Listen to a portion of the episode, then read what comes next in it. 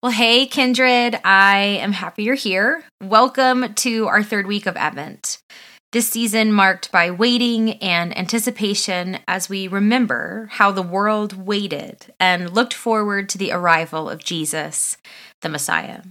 We have spent the last few weeks reflecting on this story that we celebrate at Christmas about a baby in a manger.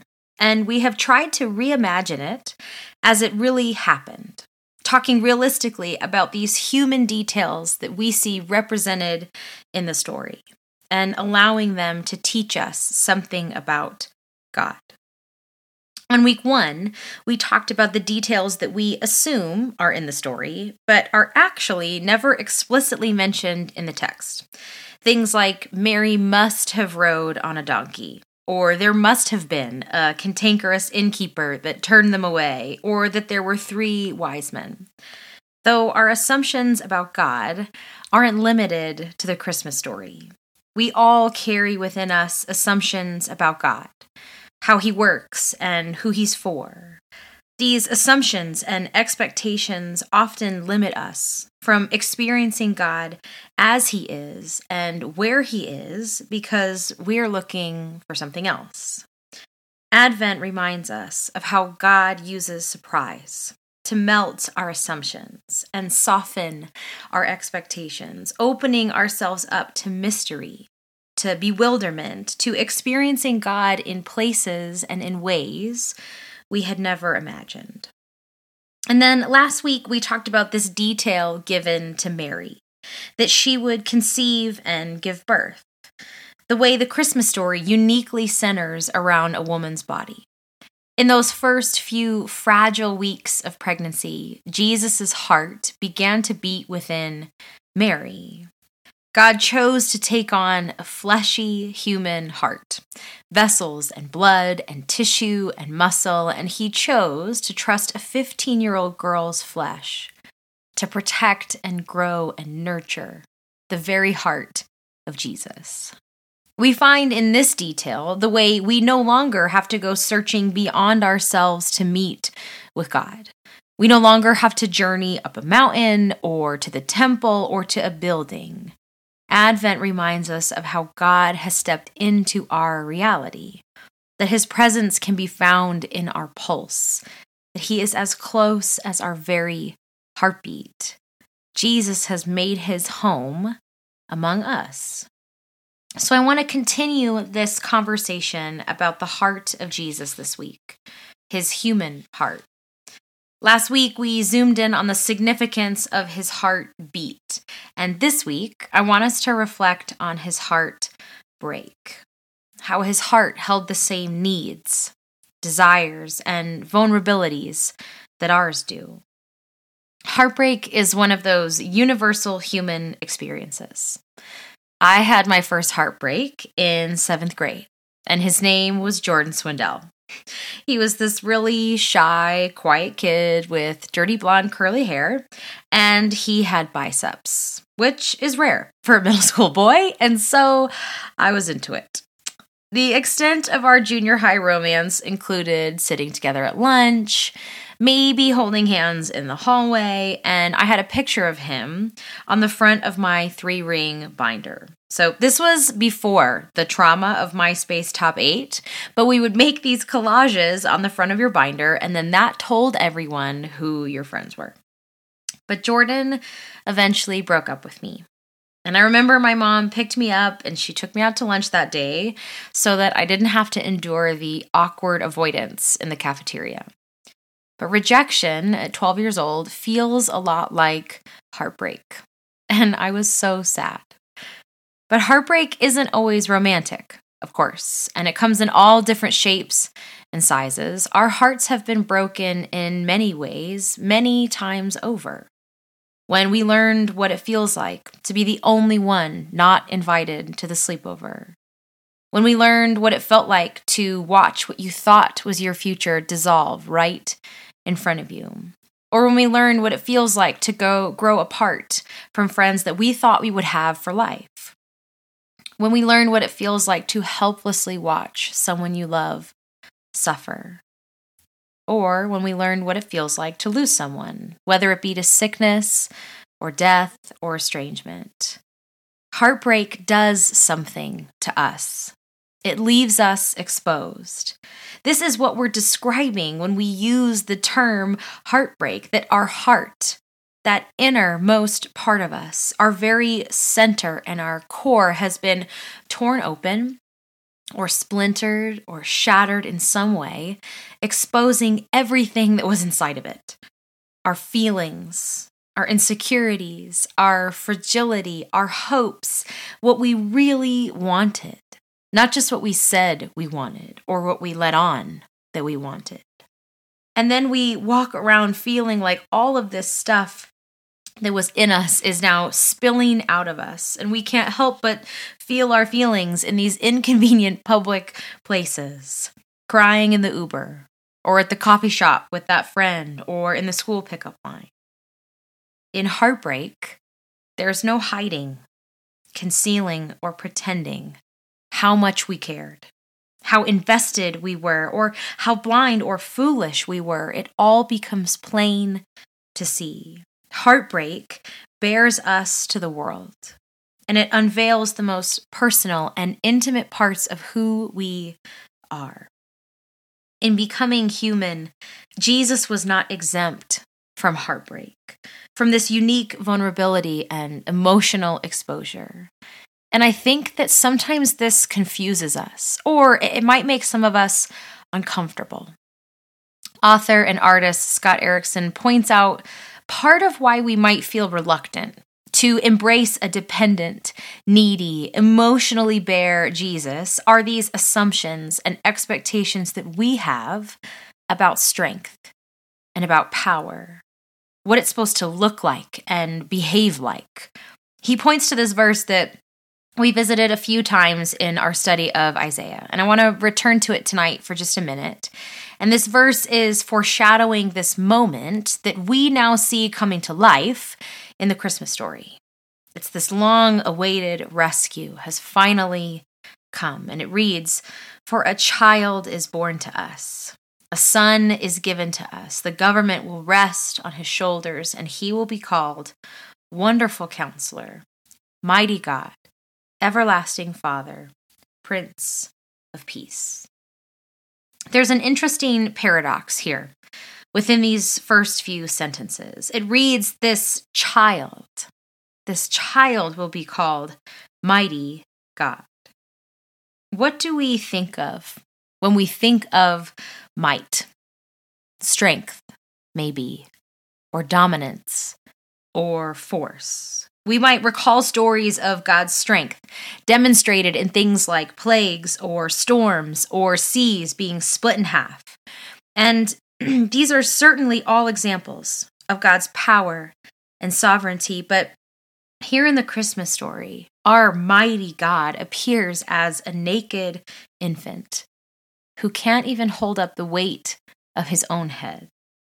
I think we often imagine that because he was God, Jesus must have been superhuman, that he had no weakness, that he had no needs, that he was impervious to pain or hardship or wounding, and we'd then prefer to preserve the image of him in our minds, flipping tables at the synagogue, or the returning Jesus of Revelation with tattoos and fire in his eyes coming on the clouds. Maybe our idea of God doesn't allow for him to be vulnerable, because what would it mean if he was? What would it mean for us if God disclosed and opened himself up to us and to the world? Or maybe we think that a Jesus who is capable of experiencing heartbreak and pain is less reliable and trustworthy, that in his humanity, the things that we need him to be for us, strong and bulletproof and impenetrable, are somehow compromised. But his heart, his human heart that beat and that was broken, is actually the very thing that makes him trustworthy and reliable. It is what makes him capable of saving us, of rescuing us. I want to highlight a few moments from this story as Luke tells it that I believe confront us with Jesus' own fragility, with his own need, how his humanity left him exposed and open and susceptible. So, Mary is nearing the end of her pregnancy, and the Roman emperor issues this census of the entire Roman world. And so Mary and Joseph, they leave Nazareth and they have to go back to his ancestral home, which is why they end up in Bethlehem. This is when we read And while they were there, the time came for her baby to be born. She gave birth to her firstborn son. She wrapped him snugly in strips of cloth and laid him in a manger because there was no lodging available for them. Now, we don't get to read Mary's entire birth story in Scripture, how it started and how long it lasted. We are spared all of those details, but without them, sometimes I think we forget just how vulnerable childbirth truly is. That it is gory and bloody, and that it can sometimes be violent and dangerous, especially in the first century. There was no monitoring her contractions. And there was no option of an epidural. There were no sterile tools and an OB on call in case of an emergency C section. Now, we don't have to think too deeply about this, but from the way that Luke captures the story, we're able to gather that Mary wasn't prepared to deliver in Bethlehem, that they were traveling, and there is no mention of a midwife or a healer of any kind to guide her through this for the first time. I was recently reminded of just how much has the potential to suddenly change or shift during labor and delivery. One of my good friends just graduated from medical school and he is in his first year of residency. And when he was sharing with us about his time during his OB rotation, as someone who witnessed many of the ways that things can become complicated and dangerous, it just made him appreciate how truly miraculous it is when both a mom and her baby make it through this process safely. So much has to go right at just the same time. This is to say that birth is risky even with all of our medical advancement and intervention, birth in this very specific way, it demanded vulnerability from Jesus. This is how mighty God comes to us. Having been under duress in birth as he made his way here, mighty God arrives naked, exposed as a helpless newborn a newborn unable to see beyond his own hunger, his own instinctual need to be rocked and shushed and swaddled, looking to be comforted by the scent of his mom as she nursed him and lulled him back to sleep as she fought off exhaustion. So after his birth, and after the shepherds have come to visit, and after Jesus had been taken to the temple to be dedicated a week later, as all firstborn Jewish baby boys were, Mary and Joseph returned to Nazareth with their newborn Jesus. And then Luke goes on to write this There the child grew up, healthy and strong. He was filled with wisdom, and God's favor was on him. Now, these are just two little sentences tucked away right in the middle of this long story that we might miss or just read right over. But they are saying so much. Jesus did not enter the world with a sense of superiority. Already knowing how to function, he did not come to us with his full adult capacities, but his humanity also required him to grow up, to learn, to be taught, to become. I believe this is part of what Paul is capturing in Philippians when he writes, Instead, he gave up his divine privileges. He took the humble position of a slave and was born as a human being. And when he appeared in human form, he humbled himself. Mighty God had to be taught. He had to take direction and instruction. Well, I have a toddler at home, and so I can't help but imagine when it says that this child grew up healthy and strong. I imagine the way Jesus' small little hands wrapped around Mary's as he learned to take his first wobbly, very top heavy steps. As his little voice emerged in undecipherable gibberish as he uttered, Mama. As he learned to cope with frustration and how he learned to tolerate waiting and how to take turns. There's this moment a few verses later where Luke gives us this snapshot of when Jesus is 12. And I want us to, for a moment, just imagine 12 year old Jesus. In many ways, he understood the world and God better than the adults around him. But he did not escape his voice cracking or body odor or breakouts. He did not escape his body changing or his friendships changing, as they often do when you're 12. Jesus was not above toddlerhood or even puberty, but he humbled himself, opening himself up to these ordinary and inescapable parts of being human, and at each phase enduring just like we do heartbreak along the way. Vulnerable to being left out and left behind by his siblings. Vulnerable to being misunderstood by family. Vulnerable to loneliness as he went to weddings as a single guy. Vulnerable to the sting of loss and death as he sat with his friend's sisters at a funeral. In becoming human, Jesus took on every aspect of our humanity, making him open and vulnerable to every human thought and emotion and experience outside of sin that we might have. It's important that we remember that while Jesus is God, fully divine, he is also human in every way possible from the way he thinks his cognition, the way his brain developed, to his feelings, his emotional life, and his mental health, to his biology, that he had to eat and sleep and rest and go to the bathroom. A passage from the book of Hebrews puts it like this For we do not have a high priest, which is a representative before God, who is unable to empathize with our weakness, but we have one who has been tempted in every way, just as we are. Yet he did not sin. The word for empathize here, it means to suffer alongside.